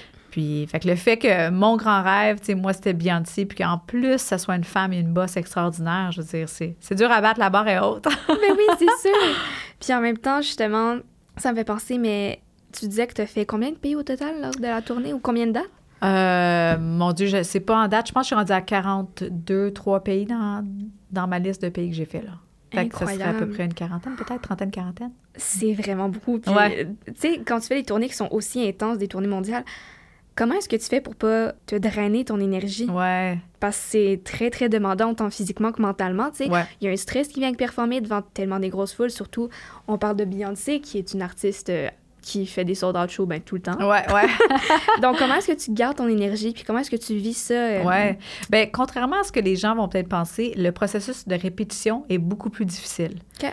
C'est vraiment, là, on parle de, au début, on travaille des 8 heures, 9 heures par jour, de danser sans arrêt. Parce que là, tu montes, tu fais pas juste monter le spectacle, mais tu essaies version A, B, C, ça change à chaque fois. Fait qu'il faut, faut que ton cerveau soit prêt. Est-ce que tu es capable de, de te rappeler de tous ces mouvements-là? Puis là, oups, OK, non, on met ça aux poubelles, nouvelle version. Tu sais, puis là, ton corps te mal partout, mais là, tu sais que d'un matin, il faut que tu te lèves puis tu continues. On a à peine de, de, de journée de congé d'habitude quand tu es en processus de, de pré-production là, pour un show comme ça. Tu as peut-être tes dimanches de congé, puis c'est tout. Puis là, après ça, quand tu tombes en production, vraiment, là, on est rendu sur la scène qui a été installée dans un, dans un aréna, tout ça, c'est le semblant de, de, tous les accessoires, la, la vidéo, tout est installé comme si c'était le show. On est rendu en répétition de production. Mais là, des fois, c'est des 12 heures, des 13 heures. Tu danses pas toujours, tu sais, tu as des breaks, oh, puis ils arrangent un, un vidéo, la lumière ne fonctionne pas, OK, on met pause les danseurs, on, on travaille sur la Mhm. lumière, OK, ça reprend une heure plus tard, mais ça te demande, comme tu dis, mentalement aussi, tu sais, c'est pas juste physiquement, mais Ben c'est, oui. hey, je suis drainée, euh, j'ai j'ai mal partout, mon corps est fatigué, mais tu dois continuer, des fois, tu travailles jusqu'aux petites heures du matin, euh, ça, c'est vraiment drainant. Fait que là, tu pars en tournée en, enfin, là, la, la première date, euh, tu t'en vas en voyage, tout ça. Euh, là, tout d'un coup, tu as comme la chance de respirer un peu. Fait que ça, ça fait du bien. Mais c'est sûr que comme style de vie, c'est pas pour tout le monde. Tu partages un autobus voyageur, un Mhm. autobus de tournée avec une douzaine de personnes que tu n'as pas choisi. C'est ta famille qui t'est donnée. Euh, après ça, oui, comme tu dis, le stress, les arénas, les spectacles à chaque fois. Changer de fuseau horaire aussi. Tout d'un coup, tu voyages, tu zigzags, puis whoop, on est rendu ailleurs, j'ai mal dormi, mais j'ai un spectacle aujourd'hui. On atterrit, il faut euh, se rendre à l'aréna ou au stade, puis c'est le temps de, de- de- de se réchauffer puis de commencer à danser.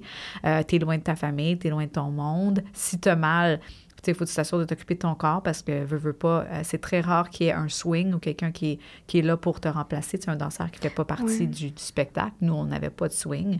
Donc, c'est, tu sais, fais attention à toi. Fait a tout ça qui rentre en jeu, c'est un petit peu de tout. Je pense que c'est important de s'écouter. Premièrement, de, poser des questions. Si c'est ta première tournée, demande à quelqu'un qui l'a déjà fait. As-tu des trucs, as-tu des astuces? Qu'est-ce qu'on fait? Comment je pourrais gérer tout ça? Euh, D'être clair avec sa famille, je pense aussi, côté attente, hey, je vais peut-être pas pouvoir vous parler à chaque jour, ou, ou son copain, sa copine, si on a un partenaire, ça aussi, d'avoir ces conversations-là pour que la communication soit claire. Euh, puis après ça, c'est, je dirais, de profiter du moment, ça, c'est super important, même si c'est difficile, ou sais, vous êtes sortis en- dans un club en gang, j'en ai fait beaucoup de ça dans ma Mais première oui. tournée, c'est sûr que tu es plus jeune, c'est le fun, c'est une première fois. Puis en tant que danseur de Beyoncé, on se faisait inviter, il y avait des événements qui se faisaient, euh, tu sais, hosted by the Beyoncé Dancers. Euh, mais là, veux, veux pas, après ça, c'est, est-ce que tu dors jusqu'à midi le lendemain ou tu veux te réveiller parce que tu es à Paris puis tu veux profiter de la ville dans laquelle tu es? Fait que là, OK, la soirée était, la nuit était courte parce que tu te lèves tôt pour en profiter. Fait que c'est, trouver son équilibre, tu sais, qu'est-ce qui fonctionne pour toi en tournée. C'est drôle, je pense maintenant, puis je, je ferais ça tellement différemment de comment je l'ai fait il y a plusieurs années. Maintenant, sachant qui je suis, de, tu sais, qu'est-ce qui, qu'est-ce qui est important pour moi, mes priorités et tout et tout. Là. Fait que c'est ça, c'est de se connaître, puis de, de- d'essayer une coupe d'affaires, puis de s'écouter aussi euh, quand tu es en tournée pour être sûr d'être bien physiquement et mentalement. C'est ça exactement, parce que justement, j'y pensais, puis c'est une question que je me posais quand tu es en tournée, parce que tu as les concerts, mais comme tu disais, tu pouvais profiter de la ville en même temps où est-ce que tu étais. Tu avais un petit peu de buffer pour aller regarder. Ouais, un petit peu, je te dirais, ça dépend. Avec Beyoncé, ça a donné que la tournée que j'ai fait, on faisait l'album visuel qui est sorti euh, à la fin de cette année-là, où est-ce qu'il y avait un vidéo qu'elle avait avec chaque chanson. Donc, pendant qu'on était en tournée, euh, pendant le Mrs. Carter Show, pendant beaucoup de journées de congé, on est en répétition pour ces vidéoclips-là, où on est en train de les filmer. Ah. Ou ah, des fois, tu sais, en tournée, euh, on a ce qu'on appelle des legs, des jambes. Mais tu sais, c'est ta leg, on va dire, euh, à Amérique du Nord. Là, après ça, c'est un petit congé d'une semaine ou dix jours. Puis là, prochaine leg, c'est euh, on s'en va en Europe.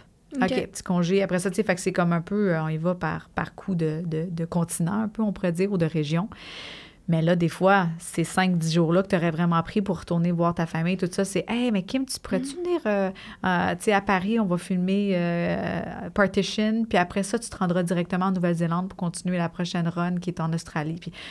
Mais tu sais, Ah, dis pas non, je suis, très- je suis tellement excitée, puis ah, ça me fait plaisir, oui, mais c'est ça, là, c'est, demandant, là. ben, voyager autant, justement, comme tu disais, il y a le fuseau horaire, il y a ton physique. Ouais. Il faut que tu fasses attention à toi aussi, tu sais, quand tu clubs ou, Ouais. admettons, tu te casses une cheville ou quoi que Eh ce oui. soit. Ben, qu'est-ce qui arrive avec ton contrat dans ce cas-là? Est-ce que tu continues? Est-ce que tu arrêtes? Euh, Tout dépendant de la blessure, tu sais, si c'est possible pour toi, c'est sûr, écoute les médecins, fais attention parce qu'on est surtout, ben, je pense que n'importe quel athlète, puis il y a une mentalité en ce moment qui est en train de changer, puis je pense pour le mieux, dans le sens qu'avant, c'était genre, on t'applaudissait, bravo, te danser sur ta cheville qui te fait mal, tu sais. c'est pire. Ben oui, tu sais, puis on, l'encourageait, puis c'est ça, on faisait la promotion de ça, de ah ouais, tu sais, you're a team player. Ben oui, mais c'est mon corps, puis j'en ai besoin pour toute ma vie, tu sais. Mhm.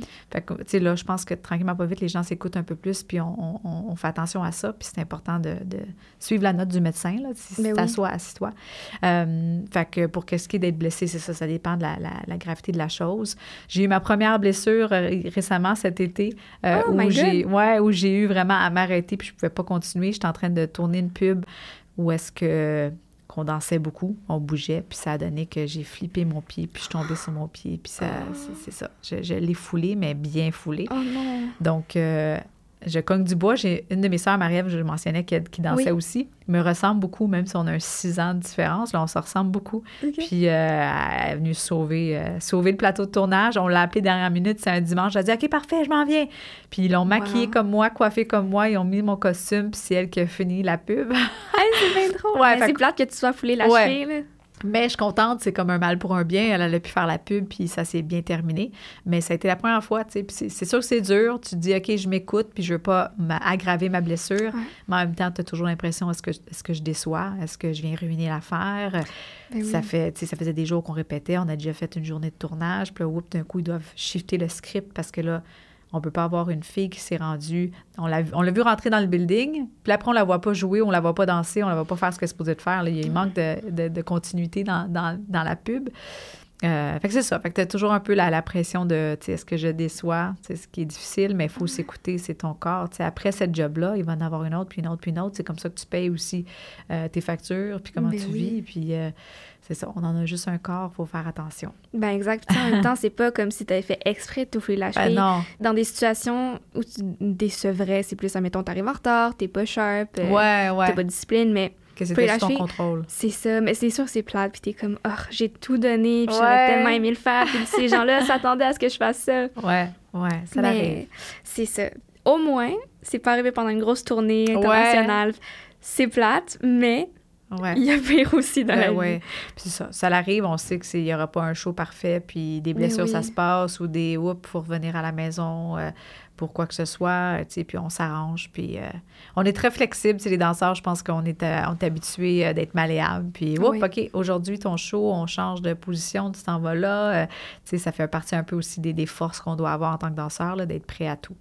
Tu parlais de, de, de performance et du stress qui vient avec. Ouais. Comment est-ce que tu gères ce stress-là, toi? Parce que à l'école, OK, moi, je sors de l'université, donc je vais donner cet exemple-là. Ouais. Mais tu sais, quand t'es à l'école, tu dois faire une présentation orale. La majorité des gens sont vraiment stressés. C'est Ouais. juste devant un petit groupe de 30 personnes, 60 personnes.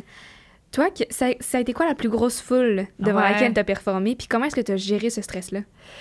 Ben, techniquement, la plus grosse foule, si on regarde le Super Bowl, c'est que, tu il y a le stade qui est rempli, mais aussi il y a La des télé. millions de personnes à la télé qui Mhm. regardent, tu sais. Mais sinon, tu sais, des, des, des 100 000 dans des festivals ou des affaires de même, tu sais, c'est- c'est- euh, Rock in Rio, tout ça, je sais pas c'est quoi le chiffre exact, mais je sais qu'il y a des mille et des mille de personnes. Euh, mais pour être honnête avec toi, en tant que danseuse, oui, il y a un petit stress. Mais je comprends, tu sais, ton exemple de présentation orale. Tu me demandes de parler devant 15 personnes versus danser devant 50 000.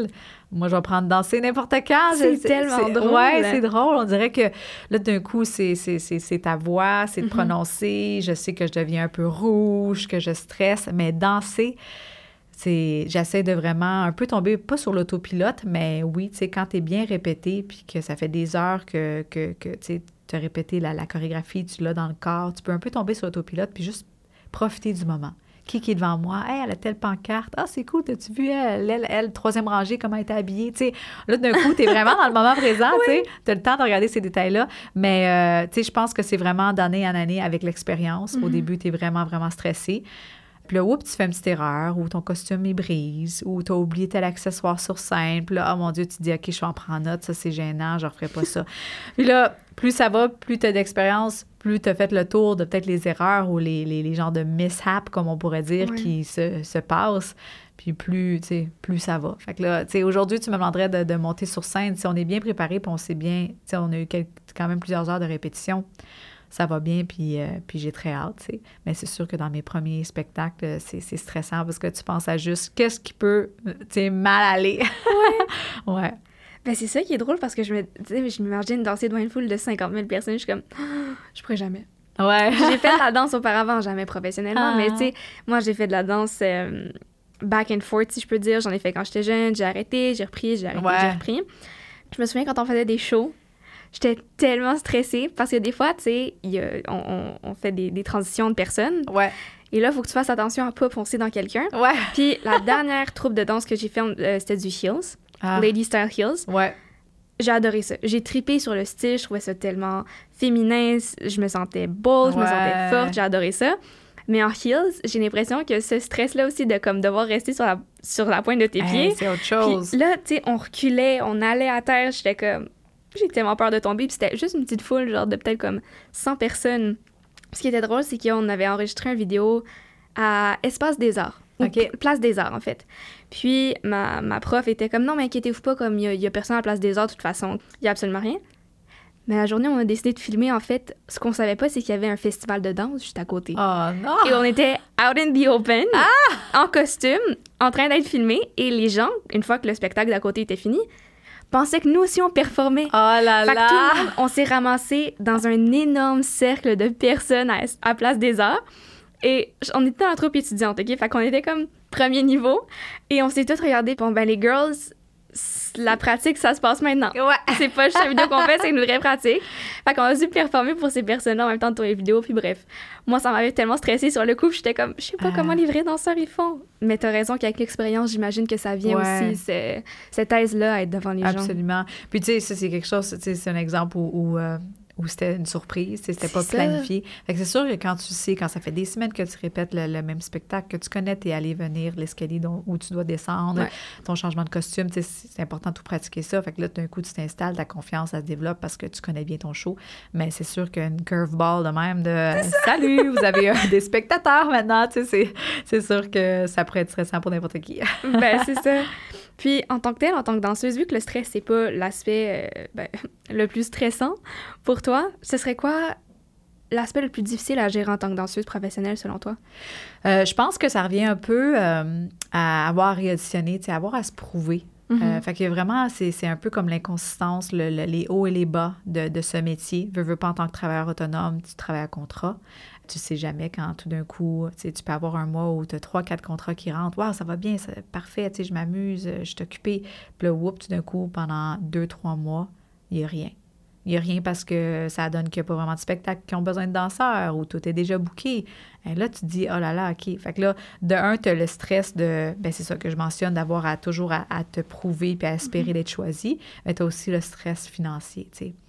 On ne va pas se le cacher, ça peut être très difficile si tu es quelqu'un qui dépense au jour le jour. J'ai le chèque, parfait. Je, puis encore une fois, je, je pèse beaucoup sur ce sujet-là dans mon programme de mentorat parce que tu veux te payer en premier. Puis ça, ça veut dire quoi? Ça veut dire mettre de l'argent pour futur toi dans un compte de banque, dans des investissements, parce que justement, tu sais jamais quand ça va arrêter de rouler, puis d'un coup, oups, un genre de ce qu'on appelle un dry spell, où est-ce qu'il n'y a rien qui se passe, puis le téléphone ne sonne pas, puis tu ne reçois aucun courriel. La pandémie. La pandémie a été l'exemple parfait. puis je pense qu'il y en a beaucoup qui se sont réveillés après ça, puis qui ont dit, oups, oups, attends une seconde, là, me payer mes cafés latés chaque jour. Peut-être que je devrais faire attention, faire un jour sur deux ou une fois semaine, Ouais. c'est ma petite gâterie, puis veux, veux pas si on parle juste d'un 5 piastres, d'un 8 piastres, mais ça, à s'accumuler puis faire le calcul après un an, tu te dis, ah, c'est quand même un beau petit coussin, tu sais. Ou il y a la règle, je sais pas si j'ai entendu parler de ça en tant que travailleur autonome, d'avoir un, un six mois, c'est comme ton, ta, ta- ta- ça, ta sécurité un peu, où tu as six mois euh, de toutes tes dépenses de, de, de, de mis de côté, côté argent. Donc, si tu calcules, OK, j'ai payé, je dois payer mon cellulaire, mes assurances, ma voiture, mon gaz, euh, euh, euh, voyons, ce que je loue, peu importe, c'est ça, le loyer. euh, tu sais, ça, c'est, on va dire, c'est un 2 000 par mois. Parfait. Est-ce que je peux faire deux fois 6 000, avoir 12 000 en banque au cas qu'il se passe quoi que ce soit? Mhm. Qu'il n'y ait pas de job ou que je me fasse mal, tu sais, on revient à ça, puis tout Ouais. dépendant de dans quel pays tu habites, puis si tu es assuré ou non, puis là, oups, d'un coup, tu es, par toi-même, puis tu as à payer euh, tes, tes dépenses de physio, puis de masso, puis de peu importe ce que tu as de besoin, tu peux-tu avoir ce coussin-là? Mhm. Donc, ça aussi, c'est important. On y pense pas, tu te lances là-dedans. Puis j'adore danser, je suis danseuse, let's go! mais, mais le côté indépendant, euh, indépendant, côté contrat, euh, une à la fois, tu n'es pas salarié, tu sais pas c'est quand les prochains chèques ils vont rentrer. Il y a ça. C'est vraiment des hauts et bas que d'adultes, je dirais, tu sais, de vraiment faire attention puis penser à ça. Ben, c'est, ben Ouais. oui, parce qu'on entend les finances, ben le- malheureusement, money makes the world go round. là. On est Ouais. dans le système capitaliste. Mais en tant que tel, est-ce qu'il y a un moment où est-ce que tu as vraiment réalisé comme, moi, ben, il faudrait que je commence à, à avoir mes, mes finances euh, in check, si je peux dire, ou tu as toujours été aussi... euh, Ben venant de, de ma mère, tu sais, pour venir à ça, qui je devais travailler trois, trois jobs, puis elle faisait super attention. Puis écoute, on, a, on aurait manqué de rien, puis on a eu de l'amour, puis on a eu tout ce qu'il fallait. Euh, mais tu sais, il fallait faire attention. Je me rappelle Mhm. des, des portions quand j'étais jeune, c'est tu te prends pas euh, deux portions de telle affaire, je te donne ce qui est sur ton assiette, puis parce que tout était calculé pour la semaine côté épicerie, là. Euh, fait que je sais pas si c'est ça ou c'est peut-être un peu en moi ou c'est un peu des deux, mais très rapidement, j'étais du genre, en tant que danseuse professionnelle adulte, aller en répétition puis être la seule à avoir mon lunch que j'avais pacté de chez nous. fait que, c'est ça, puis ça donnait bien que mon chum, dans le temps, il était du même genre, tu sais, de faire attention à ses sous puis de faire son lunch. Fait qu'on s'encourageait là-dedans, puis je mettais un peu d'argent de côté, puis un petit peu d'argent de côté, tu sais. Donc, j'ai quand même eu ça naturellement un peu euh, en moi, mais ça a été plus tard, je te dirais, euh, début trentaine, que là, c'est là, je, je me suis dit, ça serait le fun de m'intéresser à qu'est-ce qui vient après ma carrière, ma Mm. retraite? En tant que travailleur autonome. j'aurais pas le, le, le, le, ce qu'on peut recevoir quand on est salarié après Ouais. des années, des années dans, un même, euh, dans une même compagnie. Euh, ça va être ce que le gouvernement m'offre. Ou si tu es aux États-Unis parce que je l'étais dans le temps, ben pas grand-chose. Fait que là, faut que tu y penses, OK, qu'est-ce qui se passe une fois que je peux plus danser, que mon corps bouge plus ou quoi que ce soit? Fait que c'est là que je me suis mis à lire plein de livres de finances, m'intéresser à ça, poser des questions, avoir des conversations. euh, fait que dans, je te dirais, début trentaine, là, j'ai, ça a été un peu genre, OK, accélérateur, let's go, je veux m'assurer de, que Kim dans le futur va être bien. Ouais. Ben, c'est tellement nécessaire d'en parler. Puis, Tu sais, je pense que même pas nécessairement en tant que danseur, mais juste le système d'éducation en général, à moins que tu fasses ta littératie financière toi-même, il y a personne qui va te l'apprendre à part tes parents, ceux qui sont proches de toi. ouais, Donc, tu sais, à l'école, on nous apprend pas à faire nos impôts, on nous apprend pas la différence entre un CELI, un REER, maintenant il y a un CELI app qui s'est ajouté. ouais, Toutes ces affaires-là que, tu sais, dans la vingtaine, tu sais pas trop. Moi, j'ai 22 ans, bientôt 23, puis j'ai l'impression que, tu sais, ma retraite, c'est tellement loin, Ouais. puis je suis comme... Est-ce que j'ai besoin d'avoir un REER? Est-ce que je suis mieux de mettre mon argent dans un CELI? Mm. En soi, je trouve ça vraiment important que tu en parles parce que surtout en tant que travailleur autonome, c'est quelque chose que tu dois réaliser. Puis aussi les impôts. ouais, C'est tellement important de penser au REER, au CELI. ouais. Tout ce qui est investissement, C'est ça. tout ça, retraite. Euh, encore, tu sais, même chose, moi aussi, je ne suis pas une experte. Il faut demander à des experts. Mais une fois que tu commences à toucher ce sujet-là d'investissement, que tu te réalises, oh là là, si j'avais mis ce tel montant-là dans des investissements quand j'étais jeune, parce que c'est un, un- un- long time game, comme on peut dire. Tu sais, tu, commences pas à investir quand tu vas avoir besoin de le sortir euh, euh, 10 ans plus tard parce que tu es rendu à 60 ans. Euh, c'est vraiment si tu peux mettre cet argent-là de côté puis euh, agrandir par soi-même euh, exponentiellement dès ton jeune âge, c'est là que c'est tellement important, puis c'est ça que ça fait toute la différence. J'ai une sœur de, de 25 ans, puis euh, elle a vraiment très rapidement, tu sais, comme tu dis, comme toi, s'intéresser à, à tout ça, puis euh, je pense que c'est vraiment important. faut regarder ça. Moi, je, je suggère euh, David Bach. C'est euh, Oh, un écrivain euh, euh, financier américain. Donc, c'est sûr qu'il faut faire l'équivalence pour ceux qui écoutent et qui sont au Québec pour voir euh, c'est ça, l'équivalence au Canada. Mais il y a plusieurs euh, livres qui sont vraiment intéressants, sont, sont magnifiques. The Latte Factor, Smart Women Finish euh, Rich. Oui. En tout cas, il y a toute une panoplie de livres. Là. Ça, c'en est un de, de mes préférés. De Latte Factor, j'en avais entendu parler. Oui. Moi, celui que j'ai lu récemment, c'est celui de Elle Investit, Ouais. qui vient de sortir. que Je l'ai pas lu encore, j'ai entendu parler. C'est vraiment, Ouais. vraiment un bon livre. Moi, j'ai bien aimé. Puis surtout, c'est comme... C'est super bien expliqué, c'est vraiment bien vulgarisé. Mm. Pour ceux qui se connaissent pas en finance. Il y a aussi un livre de Nicolas Bérubé qu'on m'avait conseillé, qui était, je pense, de zéro à millionnaire, investir en bourse, OK. qui est aussi sur euh, les finances au Québec. Parce que je trouve ça intéressant, parce que moi aussi, le truc, c'est que j'ai commencé avec beaucoup de livres anglophones qui étaient plus américains, Ouais. puis ils reflètent pas nécessairement le système du Québec. Ouais. Puis ça, c'est un aspect aussi qu'on se pose des questions. On est comme, mais est-ce qu'on va investir de la même manière qu'on le fait quelque part Mhm. d'autre? Je trouve que c'est vraiment important de parler de littératie financière. Puis tout le monde, tout le monde devrait savoir ça, parce que Oui. c'est la manière dont on va bien vivre. Ouais. Et tout le monde mérite d'avoir la liberté financière. Absolument. Tu sais, on revient à la confiance. On a beaucoup parlé de confiance en soi. Ouais. Ça joue un gros rôle. Si tout d'un coup, tu as l'impression que tu es sécuritaire, là, tu sais par où tu t'en vas, puis qu'est-ce que tu as à faire, puis combien d'argent que tu remettre de côté, puis tout ça. C'est fou comment ça joue avec ta confiance. Tu te sens bien, tu sais. Ouais. Ben, tu te sens supporté, tu te sens en sécurité. Ouais. Tu sais que tu as un coussin qui va être là si jamais il arrive quoi que ce soit. Ben oui. Puis moi, j'ai Ouais. pas toujours été responsable avec mes finances. Euh, on s'entend quand j'étais jeune, euh, je dépensais pas mal paycheck to paycheck. On passe tout Puis- par là, je pense. Faut que tu passes par le fait. Puis là, à un moment donné, tu te ramasses, t'as peu d'argent, puis t'es comme, oups, peut-être que je dépense un petit peu trop. Puis depuis que j'étais avec mon copain, justement, lui est vraiment euh, axé sur les finances et tout ça. Puis c'est lui qui m'a fait réaliser est-ce que tu as un budget? Comment est-ce que tu gères tes finances? Est-ce que tu investis C'est pour ça, lui m'a vraiment, vraiment beaucoup aidé à remettre mes finances Ah in ouais. check, comme on dit. Mais c'est à partir de ce moment-là que j'ai réalisé qu'il faudrait que je sois plus responsable. Puis depuis, je me sens tellement mieux aussi par rapport à moi-même. Ça a joué aussi sur la confiance, t'as totalement raison. Oui, absolument. Tu sais, je pense à des. J'ai plusieurs amis danseurs avec qui je faisais les mêmes, les mêmes jobs. Tu sais, on. C'est un petit milieu une fois que tu es là-dedans. Là. Donc, euh, on travaille ensemble sur une job de J-Lo. On, s'en fait un show télé ensemble. Tu sais, veux, veux pas, on, on se voit, on se fréquente souvent. Donc, on fait à peu près la même argent. Puis là, on, on m'appellerait. Puis, hey, Kim, t'as-tu reçu tel chèque là, de, de- du mois passé, là, le, le travail qu'on a fait? Euh, c'est parce que j'en ai vraiment besoin pour payer mon loyer. Puis je me dis, Oh.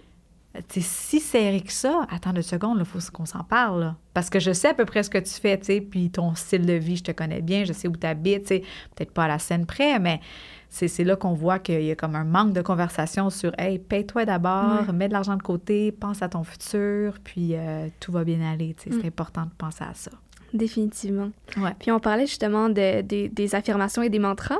Ouais. Puis je voulais savoir, est-ce que tu en as des préférés que tu te dis à chaque jour? C'est lesquels? Est-ce que tu pourrais nous en partager quelques-uns? Ouais. Moi, celui tout le long de ma carrière, je te dirais qu'il a vraiment été présent. Je parlais de Triple Threat Dance, la convention où j'avais été. Puis euh, c'était leur mantra à eux, euh, leur motto. Puis euh, je l'ai, je me suis- je l'ai pris, je suis partie avec. c'est If it's meant to be, it is up to me. Ouh, j'aime ça. Ouais, If it's meant to be, it is up to me. Je trouvais que ça me donnait mon pouvoir. Absolument. mon contrôle de hey, c'est pas juste parce que oui, c'est sûr que c'est, c'est, c'est une genre de game en tant que danseur de on va-tu me vouloir, c'est quand je vais recevoir l'audition, c'est eux qui doivent me choisir. Tu t'as souvent l'impression que t'es pas en contrôle puis t'attends, t'attends que le téléphone sonne. Mais avec ce mantra-là, cette affirmation-là, je me suis dit non, non, il y a plein de choses que moi je peux faire. Qu'est-ce que je peux faire aujourd'hui pour m'aider demain? À qui je peux parler? Quelle classe que je peux aller prendre? Est-ce que je peux monter mon site Internet? Il y a toujours quelque chose qu'on peut faire pour s'aider, euh, pour aider sa carrière, ses rêves et tout. Donc, euh, ça, ça a été euh, un, un mantra qui a beaucoup joué dans ma carrière. C'est vraiment bon. Puis en plus, j'avais jamais entendu ce mantra-là, mais je trouve que ça te redonne le pouvoir, justement, it is up to me. ouais, Comme c'est à moi de créer qu'est-ce que je veux avoir. ouais. C'est à moi de créer ma réalité. Puis justement, ça me fait penser, euh, dans les dernières semaines, justement, en trois jours, j'ai créé mon site web. Donc, Ah! je l'ai mis en ligne hier. Quand vous avez regardé l'épisode, ça va faire un petit bout, un peu. Félicitations! Merci! J'ai littéralement clenché. Puis, ben, j'ai toujours eu ce désir de coacher les gens en développement personnel par Ouais. rapport à moi. Ce que moi, j'ai vécu, comment est-ce que j'ai fait ce processus-là, puis justement, aider les autres à gagner cette confiance en, en eux-mêmes. Donc, je me suis dit, ça fait trois ans que j'en parle de vouloir coach. Je me suis inscrite en plus en juin à un cours de Identity-Based Coaching. Ah ouais. Donc, comment transformer qui t'es en ce moment en la personne que tu veux être qui va accomplir les objectifs que tu t'es fixés. Puis, tu sais, j'avais encore mon emploi à ce temps-là, puis j'étais comme, ah, tu sais, j'ai- mon coussin, j'ai ce cours-là, ça va être le fun. Et le fait que j'ai perdu ma job, j'ai l'impression que au départ, j'ai pleuré pendant comme une journée, naturellement. Oui. J'étais comme, qu'est-ce que je vais faire de ma vie? Qu'est-ce qui se passe? Oh my God, j'ai plus de revenus qui rentrent. Mais tout est comme trop bien aligné ouais. pour que ça n'arrive pas pour rien. Ouais. Comme il y a une raison derrière le fait que j'ai perdu ça. Et j'ai littéralement eu le boost de motivation qu'il me fallait pour que je monte mon site web, je fasse ma, je développe une vraie marque. Donc Ouais. j'ai fait comme tout mon calendrier des publications pour le mois d'août. Là, je me focus sur septembre. J'ai monté mon site web en trois jours cette semaine. Je l'ai mis en ligne. La semaine prochaine, je fais l'outline pour un cours sur l'intelligence émotionnelle que je veux sortir. Puis je vais faire du coaching one-on-one à partir du mois d'octobre. Ah, Donc, c'est euh, malade! C'est ça, puis justement, it is up to me. Puis c'est juste. Je suis tellement inspirée en ce moment. Puis j'ai l'impression vraiment que. Fait, je m'en vais vers ce qui me rend heureuse. Ouais. Qu'est-ce que j'ai toujours voulu faire? Puis ça m'a juste donné le petit coup que j'avais besoin pour vraiment me lancer à 100 Ah ouais. Donc, if it's meant to be, it is up to me. Oui! Ça résonne vraiment beaucoup pour moi en ce moment. Ah, c'est cool. Hey, félicitations pour ça. C'est tellement le fun. Qu'est-ce qui est le fun avec tout ça? C'est, tu sais, je pense que c'est important de se rappeler que c'est le fun d'aller jusqu'au bout. Si tu as une idée, Ouais. si tu quelque chose qui t'allume, vas-y. Puis ça sera peut-être pas la fin. Tu vas peut-être pas faire ça toute ta vie ou tu vas, tu vas réaliser. Je, je pense à un ami qui a déménagé à LA dans le même temps que moi. Puis qu'après quelques mois, il s'est dit Ah, c'est pas pour moi. Moi, la pression, les auditions, il y a trop de monde. Mais au moins, tu, tu y as goûté, tu l'as essayé, tu t'es rendu jusqu'au bout, puis tu as une réponse. sais. Moi, je voulais, c'était important pour moi, je voulais jamais vivre avec des regrets, avec des what ifs. Si j'étais, si je m'étais pas, tu rendue à Los Angeles, j'avais décidé de, de- de rester à la maison à Montréal. J'aurais sûrement eu ça, tu sais, le ah l'univers parallèle de Kim, tu sais, Ouais. qu'est-ce qui, qu'est-ce qui serait passé si euh, j'avais déménagé à LA Ben, rends-toi jusqu'au bout pour avoir la réponse. C'est peut-être pour toi, ça l'est peut-être pas. Fait que bravo de te lancer là-dedans, c'est, c'est malade. Merci. Comme on dit, vaut vaut mieux avoir des remords que des regrets. Ouais. Donc, mieux vaut se lancer à 100% puis au pire, tu vas voir que c'est pas pour toi, mais tu te rediriges après. Ben oui. ah Ouais. ouais. Ah. Donc, écoute, Kim, on s'en vient par la fin de l'entrevue. Oui. Malheureusement, honnêtement, j'aurais pu continuer à parler Ouais, de c'est ça. C'était tellement le fun. Mais je voulais savoir, comme question finale que je pose à toutes mes invités, toi, c'est quoi qui te rend fière d'être femme? Oh, c'est une bonne question. Ce qui me rend fière d'être femme, je te dirais, c'est de regarder les femmes autour de moi, de Mm. voir à quel point elles jouent 40 000 rôles en même temps. Tu sais, une maman qui travaille, qui est là pour sa famille, qui est là pour son conjoint ou peu importe. Tu sais, c'est- je pense à ma mère, je pense à mes sœurs, j'ai beaucoup de femmes autour de moi. Puis je me dis, waouh, on est vraiment des superwomen, tu sais. Puis c'est pas pour enlever euh, rien aux hommes ou à autres personnes, mais, mais je, dois, je dois avouer que je nous trouve fortes.